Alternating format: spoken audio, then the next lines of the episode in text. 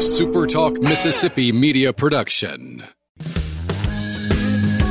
I'm Steve Azar, and I'm on the other side of the microphone, meaning I'm asking the questions this time, and oh, have mercy for the airwaves. I spent 20 years in Music City, wrote and made some hits, traveled the world, and then moved my family back to the birthplace of American music and where the magnolia trees prosper. And now, every time I put my feet on Mississippi soil, when I'm off the road, well, I'm at peace. On this show, it's all about hearing the stories straight from the mouths of the friends I've made along the way, their journey to success. Heck, there might be someone on, I don't even know, but you know how us Mississippi types are. We tend to take well to new company.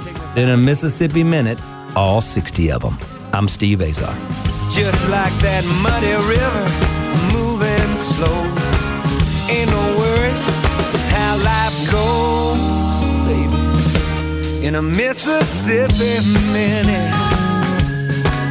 That's right. Today on In a Mississippi Minute, we're going to go deep in the woods and come out in style.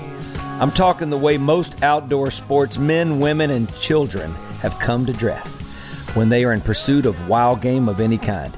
He founded Mossy Oak Brand Camouflage and his parent company, Haas Outdoors Inc and his enthusiasm and sheer care for conservation is known worldwide.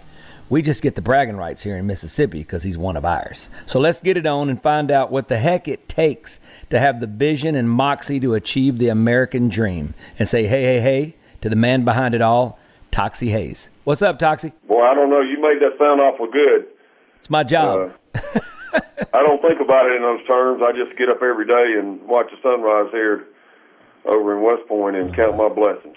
I love it. Hey, hey, I appreciate you. You know, uh, you know, our, our man George Bryan, our mutual friend, said you Oh. got to get Toxey on. You got to get Toxey, and uh, I said I've heard so much about him uh, from our friends, other mutual friends, Jim Gallagher Jr. You got so much, so many people I respect, respect you, and admire you, and love you so much. So I'm I'm excited to have you on.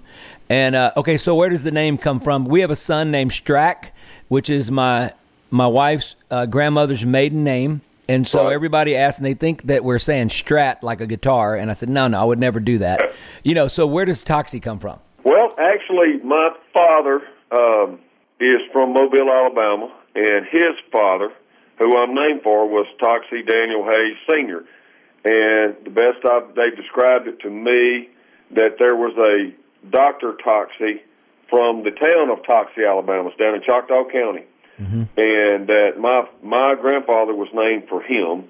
And of course, my grandfather was a doctor. I think he was a founding uh, intern at the Mobile Infirmary. So my dad was from Mobile, Mobile family, you know, uh, my, and that's where my name came from. Unfortunately, you know, I had all my grandparents but him. He died the day after I was born, but they did. He was he had tuberculosis, but you know, he did know that he had a grandson that was named for him, and that always meant a lot to me. Oh, yeah, absolutely. So when did the family make the trek to West Point? So um, it's going to burn up a little bit of time telling this story. I want, I want you. We have a Mississippi minute. You know what that means? That's a long time. Yeah, that's like all day if you got a, a, a cup of coffee or something to go with it. But um, so my dad, um, you know, was from Mobile, and then of course my grandfather I just talked about. He was a big University of Alabama guy. He actually played sports over there, like played basketball, ran track. Back in the day, early, early, like 1907 or something like that. Uh, you know, it was different than today. In fact, I've got a picture I'm looking at. He was on the YMCA Champions of the South basketball team. Wow. And that was a higher rated or higher talent level of basketball than like college basketball way back to like 1900, believe it or not. So anyway, my mother is actually from Starkville, and they met. My dad came to school at Mississippi State from Mobile. So the funny story is, my grandfather was such a big Alabama guy that when my dad got ready to go to school, he wanted to learn to farm cattle, and he wanted to go major in ag econ. My grandfather said, "Look, you go anywhere in the world, your education. If I have to borrow money or do whatever to get you through school, I'll send you any way you want. But if you're going to Auburn, you're paying your own way." And so he's like, well, great. I'll go to Mississippi State then. And he said, that's fine. And we had kin folks up there and all.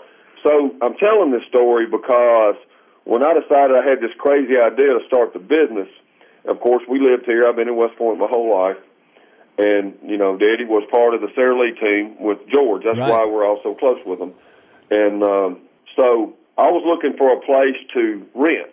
And once they realized that they couldn't talk me out of doing it, and this crazy camo idea, he was Daddy asked me, "Have you got a place to rent?" And I said, "Yeah, I found a little small, uh, you know, uh, abandoned building that they rent me for like three hundred dollars a month." And he said, "Wait a minute, have you signed anything?" I said, "No." He said, "So." If I can find something for sale, there's a lot of old buildings for sale because people were bailing out of the, you know, the downtowns of Yeah. West Point and small towns Right. in the 80s. Um, he said, "Let me see if I can find something for sale, and if you know that happens, then maybe we'll, you know, you can rent it from me, and we'll actually own the building." And so anyway, he found it was Dyer's Furniture. It was about 5,000 square feet on Main Street. It was like twenty-eight thousand dollars, and he said, "You pay me three hundred dollars a month, and we'll you got a deal." And so I had instead of one little small room and a, two offices, it was a five thousand square feet. Of course, it was rough, but it was you know we had, we had room to grow into it at least back then. So that's where we started, and it was just myself and then Bill Sugg, who's still here today as the president, and uh, we got going, and you know it, we added uh, Carsha Young and Bob Dixon, God rest his soul, he's no longer with us, and Cindy Clyde, she's here today. Those are the first like five employees, and you know we I talked a textile mill into uh, printing some fabric just by the grace of God. I don't know how I talked them into it. I just had enough money for 800 yards of fabric, and their minimum that they would do normally was 10,000 yards. But I got that. It was like precious gold. We had some stuff sewed into clothes by a small factory, my mom, a local seamstress, and put together some stuff to sell. And, you know, I was just looking back on it, it's just a complete miracle we ever made it through the first little bit. And I'll stop right there and say, people ask me all the time, how in the world you do all this, in looking at today, in this little small, sleepy town of Mississippi? And I will tell them very quickly, I said, there is no way I could have ever done any of this if I hadn't lived in this little small, sleepy town of Mississippi. Because, you know, we lived off my wife, wife's teaching salary. My mom and dad were here. The cost of living, the cost of doing business is so much less. Uh, everybody in town is helping to get you on your feet and help you.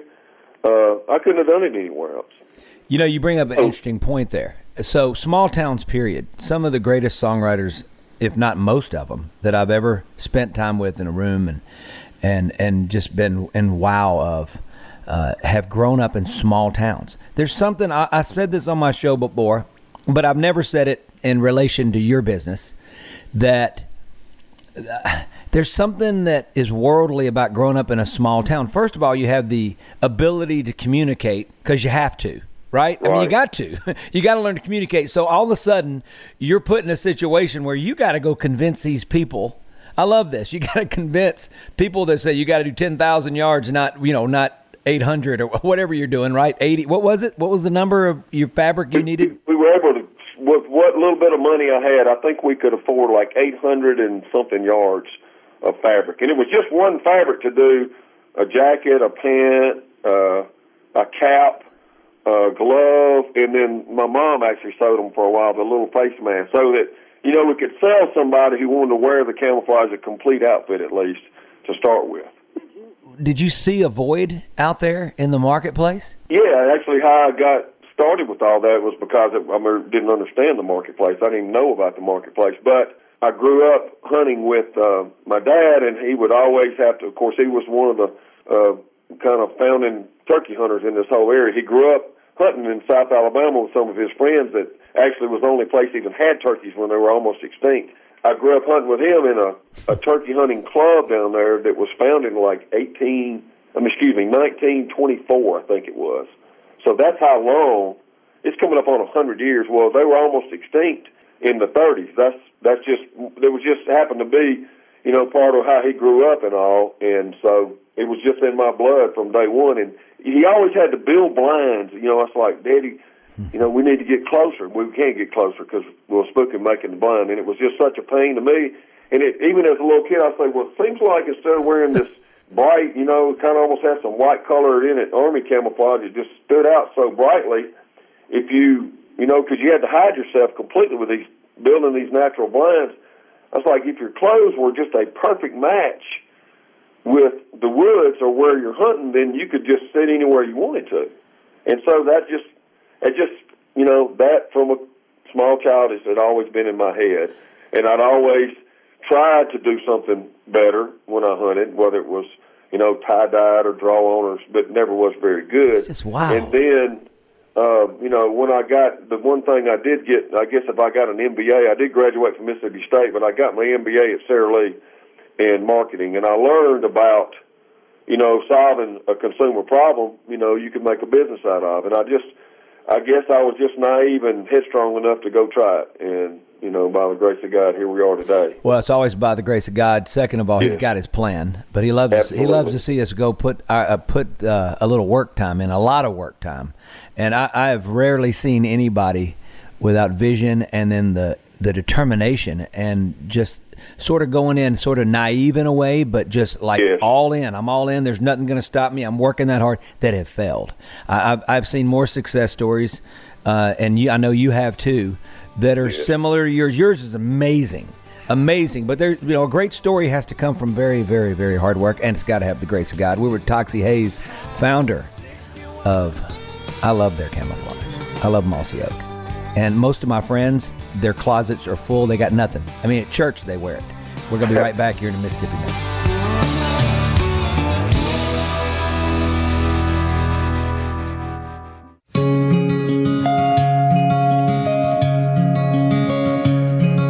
Mississippi Minute with Steve Azar, right here on Super Talk Mississippi. I'm Steve Azar. I am with the founder of Mossy Oak, but a lot of things. Uh, it, just anything to do with outdoors and his love of conservation and his love, obviously, of growing up uh, in the woods and and realizing that uh, something needed to be changed. I love it. So, Toxey, we're, we're Toxey Haas. So, elaborate a little bit more on uh, on this incredible vision, and it's just an amazing story to me. Well, you know, I'm going to do one thing first. I want to just just uh, and you know, you you touched on you know putting it in God's hands and having that faith and just turning loose and you know, because I'm a big believer in that you you don't do that with certain expectations because that's your will, not His. So, but you you know, faith means just turn loose completely and then right, you know, go do it and you let that be up to God. So, having said that, I've never figured out how or why this occurred like this. So it just is what it is, and it's part of the story I need to tell you. So if you remember a few minutes ago, we were talking about living in West Point. My mom grew up in Starkville. My dad grew up in Mobile. They mm-hmm. met at Mississippi State. So he wanted to be a cattle farmer. So when he got out, and he didn't have two nickels to rub together either, the only bank that would loan him any money was a bank in West Point, and the only place he found – that he thought was a good piece of dirt to start a cattle farm on, and it was cheap enough, was in West Point. So they settled in West Point totally by chance. Yeah. And so skip ahead to when I started this business many years later. My dad found out because he knew all along, and that's one part of the story I hadn't mentioned. My grandmother, his mom, from you know lived in Mobile that married my, my grandfather that was a doctor. She originally was born in West Point, so he always knew that he had original ancestors here. It was the Cottrell family. About four or five years after we started the business, we finally had a little extra to do something, and it was just tin on the front of the building. You know, it had been painted, and it didn't look very like you know a business or anything. So we looked underneath, and it was like that old original brick from downtowns. And so we got a guy that give us give us a quote to take that off and kind of pressure wash the brick, and then that would be the front instead of this painted tin. So Daddy was asking around, found out from one of his friends that my great great grandfather actually built a livery stable in downtown West Point and was one of the original merchants here. And Daddy mentioned to him, he said, "Man, I need to find out where that building is. I would love to figure out how to trade or buy or somehow own that building." And his friend, who was from here all the life, said, "Fox, did you not realize you already own that building. What?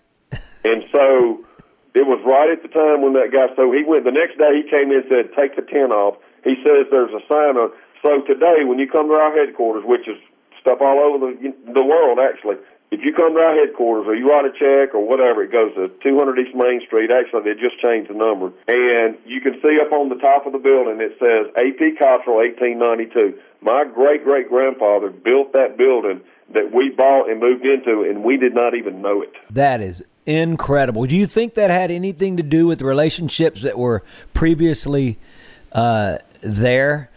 No, I, I have no idea what that means. All I know is why take a chance?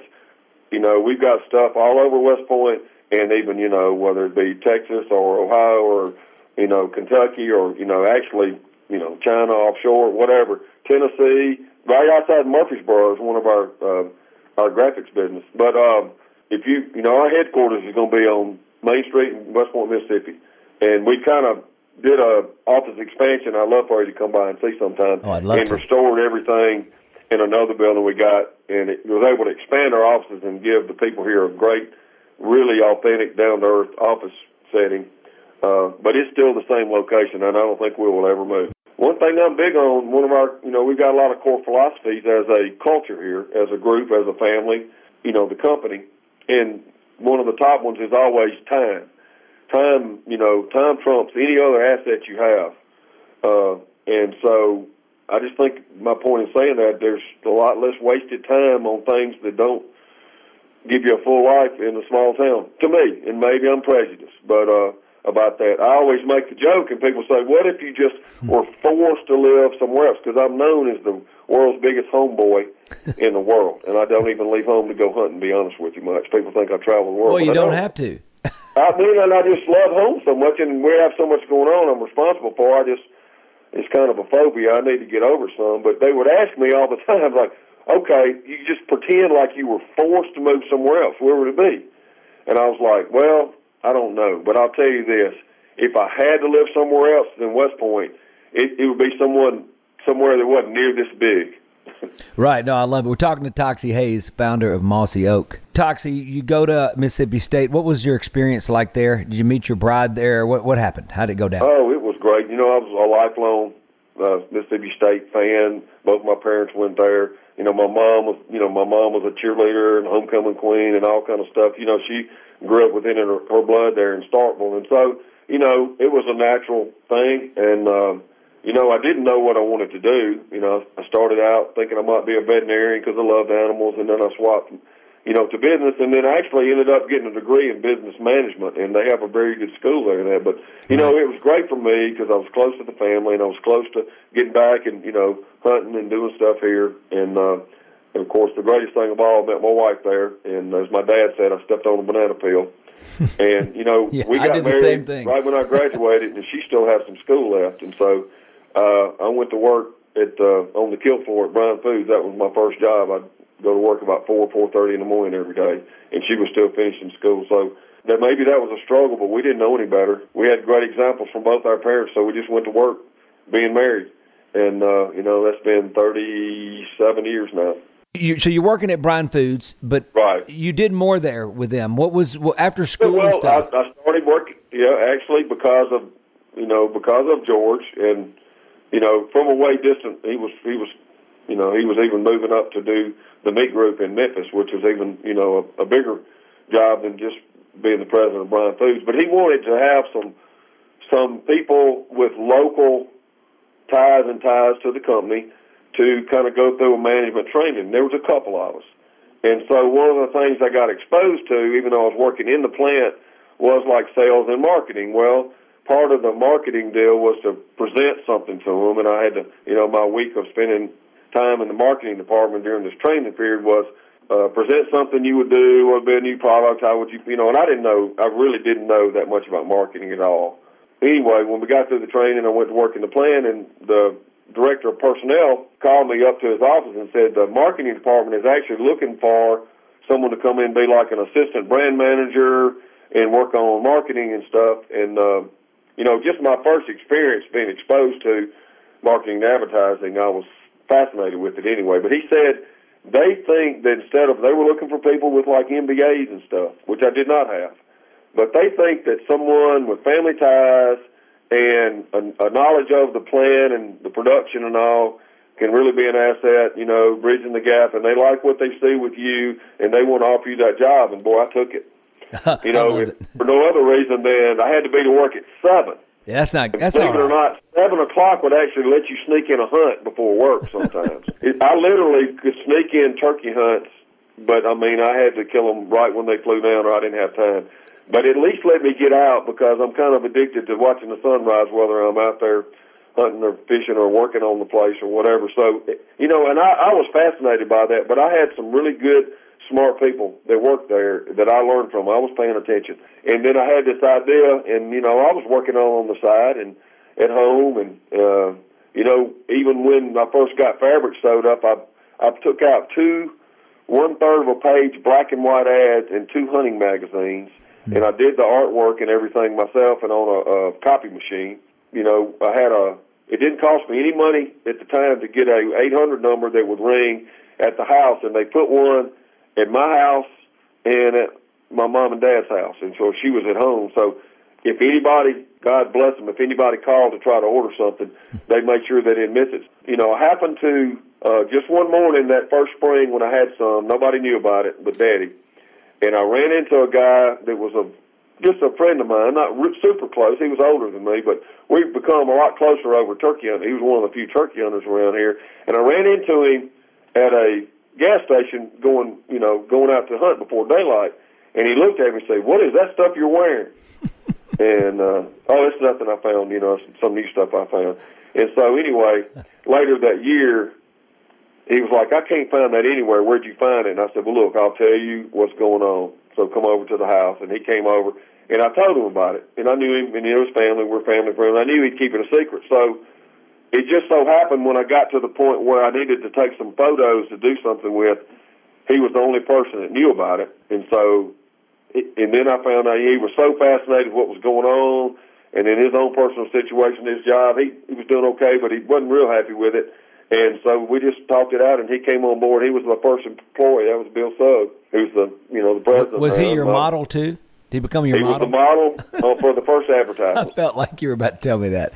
I love that. That's the greatest. We're talking Toxey Haas, founder of Mossy Oak, and this is just getting better. I'm so excited about this. You're in the Mississippi Minute. Hey, Toxey, you know better than anybody that we are the birthplace of American music, so you get to play DJ, have a little fun. Would you like to hear a little Paul Overstreet or Ike Turner in the break? Oh, got to go with Paul Overstreet all the way. That's my man. I love it. We're in the Mississippi Minute. We're at Toxey Haas, Mossy Oak. It's only going to get better. each day.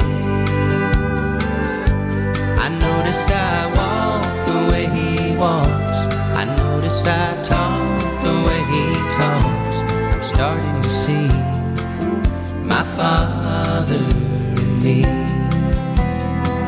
And I'm happy to see my father in me.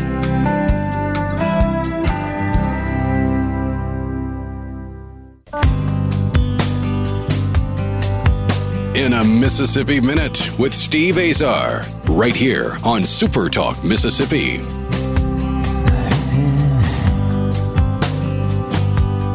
We're with Toxey Haas, Mossy Oak, among other things. George Bryan, I appreciate you uh, hooking me up with Toxey. I, I've been wanting to talk to you for a long time since he mentioned it, and we finally connected, and you're in a Mississippi Minute, which is where you should be. Hey, uh, Toxey, turkey hunting. When I grew up, we used to rabbit hunt, had a buddy, played baseball at Delta State, and we ate a lot of rabbit. So he had the dogs, and we'd go out and all that. And I wasn't a huge hunter growing up, but I loved my time there and the peace. But I got to tell you something. Down in the Delta back in the late, uh, say, I'd say mid late 80s, we go turkey hunting, and we didn't see a thing. But I'll tell you, when I went to Nashville and I had my house in Franklin, we had about five acres and we were beautiful land. And every day I'd see 10 of them walk single file, walk by, and then later on walk by, you know? But hunting wise, turkey, always turkey been a big thing up in the hills? You know, yeah, uh, you know, it's it, it's different. I mean, the the history in, in conservation. First one, uh, just a, a, a you know blatant plug for for hunting. Um, just so the public knows, there's never been a wild game species go extinct. In fact, the numbers almost all are just thriving and growing. And guess what? They're managed. The Right. hunting is only legal in bait and limits and you know everything based on what's best for those. And if you watch what's going on even today with some of the you know the diseases have crept in and all, our state it does a you know with all the politics wrapped in with it too. They do a I think great job of listening to our biologists and molding what we do you know, for what's best for the wildlife. So we're really fortunate on that. The most prosperous uh, species on the planet are, are, are wild game animals, and so turkey is a great example of that. We almost lost them because people overshot them. They weren't seasons. They weren't protected. Uh, you know, people might you know hunt them all year long, try to feed a trench, take out the whole flock, all this this crazy stuff. And uh, along came I think it actually was developed right by where I grew up hunting in Clarke County, Alabama. They developed this cannon net, and so everybody tried to like get wild turkey eggs and hatch them, and it never worked because Mama Hen wasn't there to teach them to be wild, so they weren't. They got caught and killed by predators and so forth. So anyway, the great success story was this cannon net they invented, and they were all of a sudden starting able to cannon net them and put them in boxes and run them, you know, quickly somewhere else and turn them loose. And lo and behold, they started surviving and prospering. And what they found was, and really today's world is, is teaching us a little bit on the turkey conservation, is that when you moved the turkeys into a new area, those predators, especially the nest predators that would eat up the eggs, didn't recognize it as a food source. So we're we're we're putting populations in these little spots all over the country more and more, and they just explode. I mean, I remember the story here. My father actually got the first ones brought into Clay County. We didn't have any, and they brought them from over in Greenville at uh, Catfish Point. I know you know where that is. Right. Yeah. Yeah. I And they it. flew him in a little plane. He was so excited. And there was like eight hens, and we couldn't get any gobblers. And then later on in May, they let us have two like young gobbler jakes. And believe it or not, the hens had already been bred, and they nested the first year.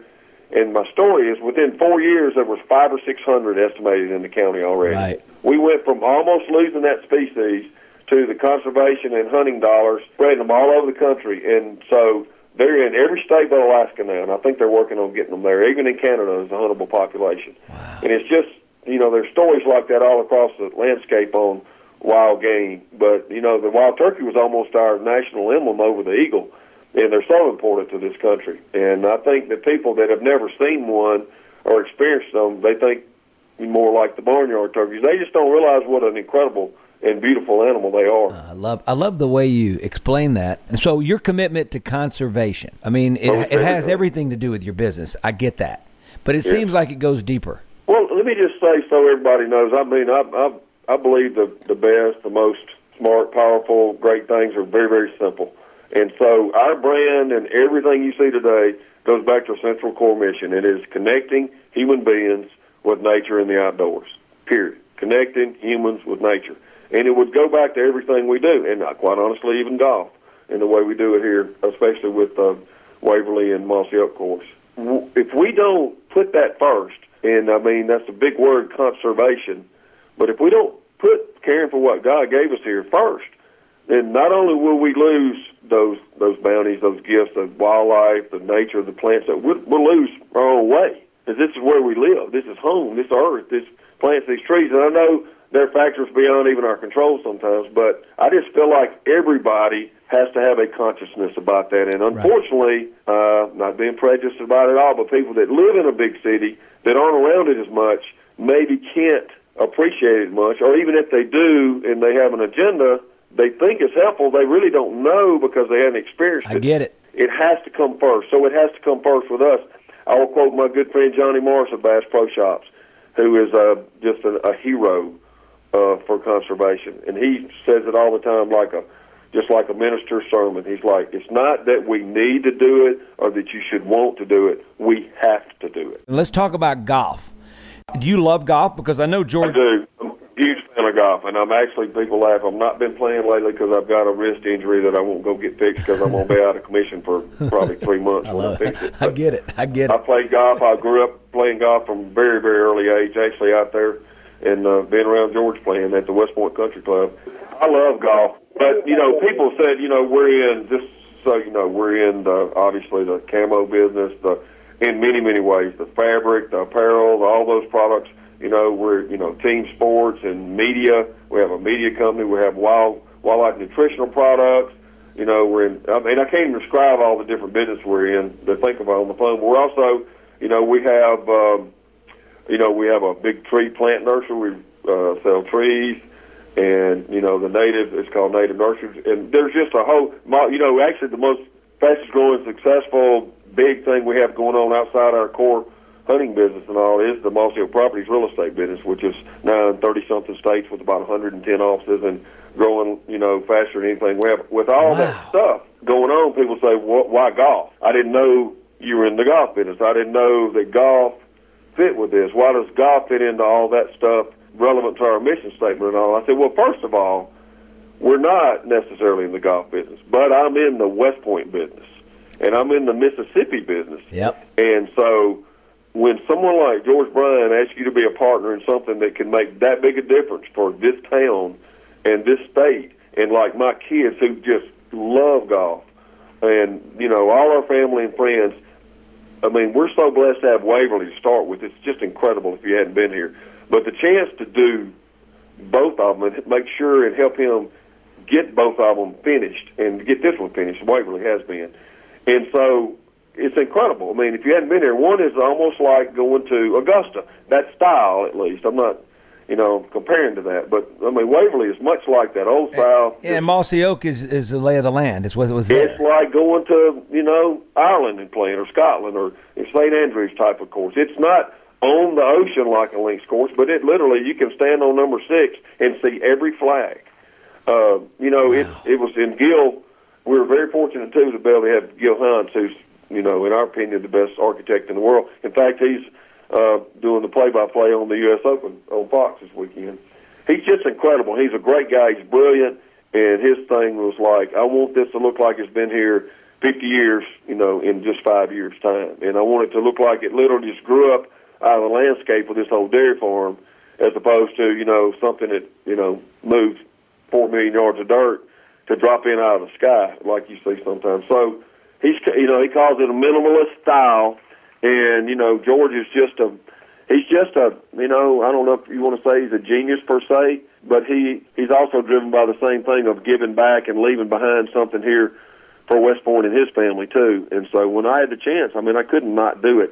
And quite honestly, there's a deeper vein than that. There is a I mean if you see my dad who's fixing to be 89 and he's you know he's getting pretty feeble these days and harder to get around, although he killed two turkeys this spring. and then you see George, and they see each other today. You can see a depth of trust and respect and gratitude that very few two people have. I mean, George will talk about my dad, almost get teared up. In fact, he will. And so my dad will start to talk about what George meant to him and how good he was to my dad. And he he can't finish the sentences. It's that deep. It's kind of beyond words. So, you know, I've known that too. So how could I not, you know, when A, feel honored that he wanted us to be a partner, he wanted to call it Mossy Oak, uh, but, the, you know, and the chance to pull it off, well, how could we not help anything he needed help with? He's just that kind of guy right. Uh, that only comes along so much, and we're fortunate to have him here in West Point. I love it. We're in a Mississippi Minute. We're Toxey Haas. Now I'm not one to worry, but I've got a real bad feeling this time.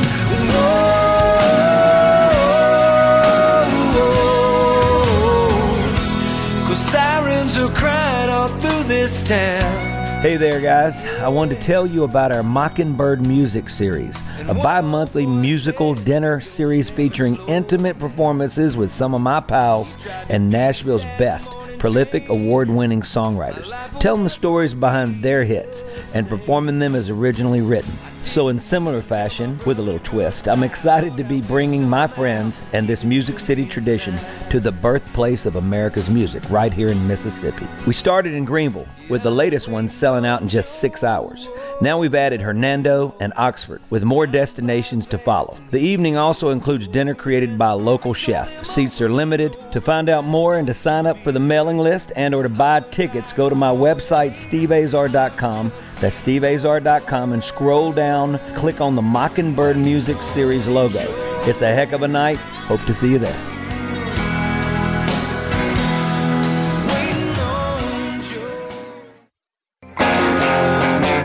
In a Mississippi Minute with Steve Azar, right here on Super Talk Mississippi.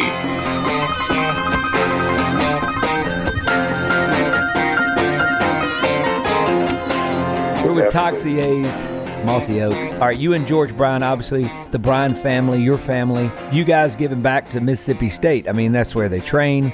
Uh, but, you know, quite honestly, he already was down the road on that before we got involved, and that was his vision all along to put that there. And you know, I, I still remember it was uh, the golfer Larry Mize was in to see what we were building, and he was. At, yeah, I think he had a son playing in Waverly, and you know George called you. You love him. You know he's a big hunter. We got to know him, but he.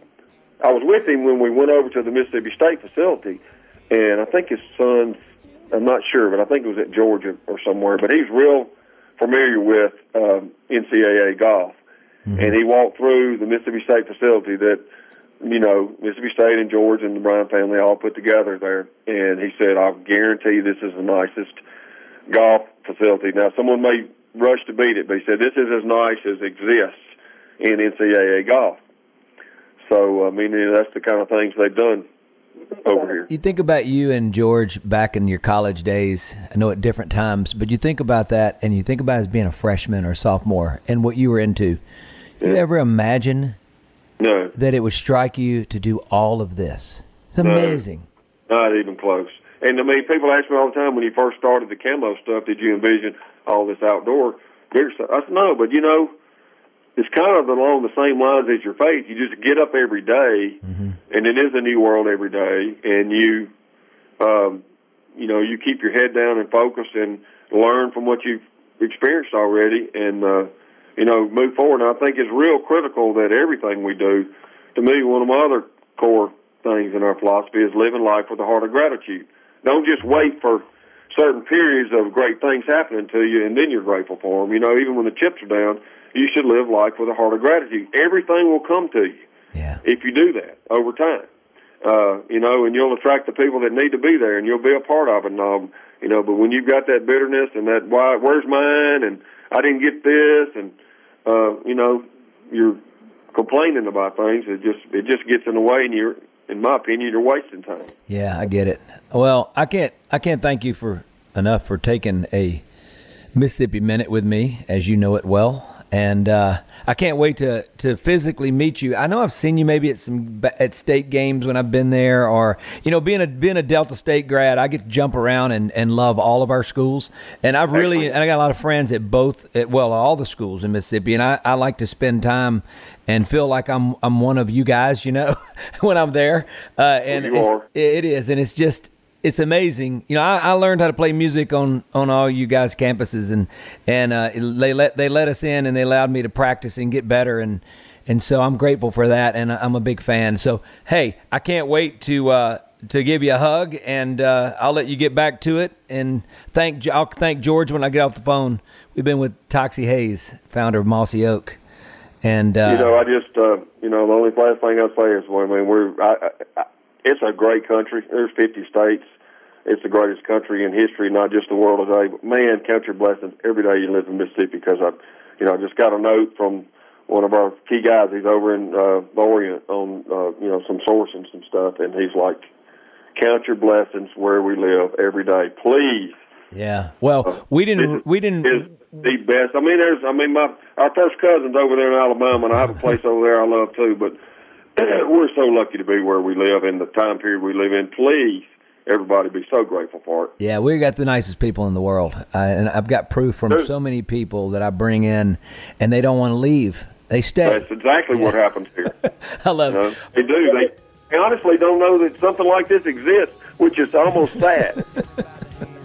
I love, well, it's, it's our little secret, which probably need to keep out certain people, but we do want to invite in the rest of them, and they can stay as long as they want. We've been with Toxey Haas, founder of Mossy Oak. We're gonna let him go do his thing. You've been in the Mississippi Minute. I'm Steve Azar. I'm Steve Azar. In a Mississippi Minute, all 60 of them, where you can take your sweet time.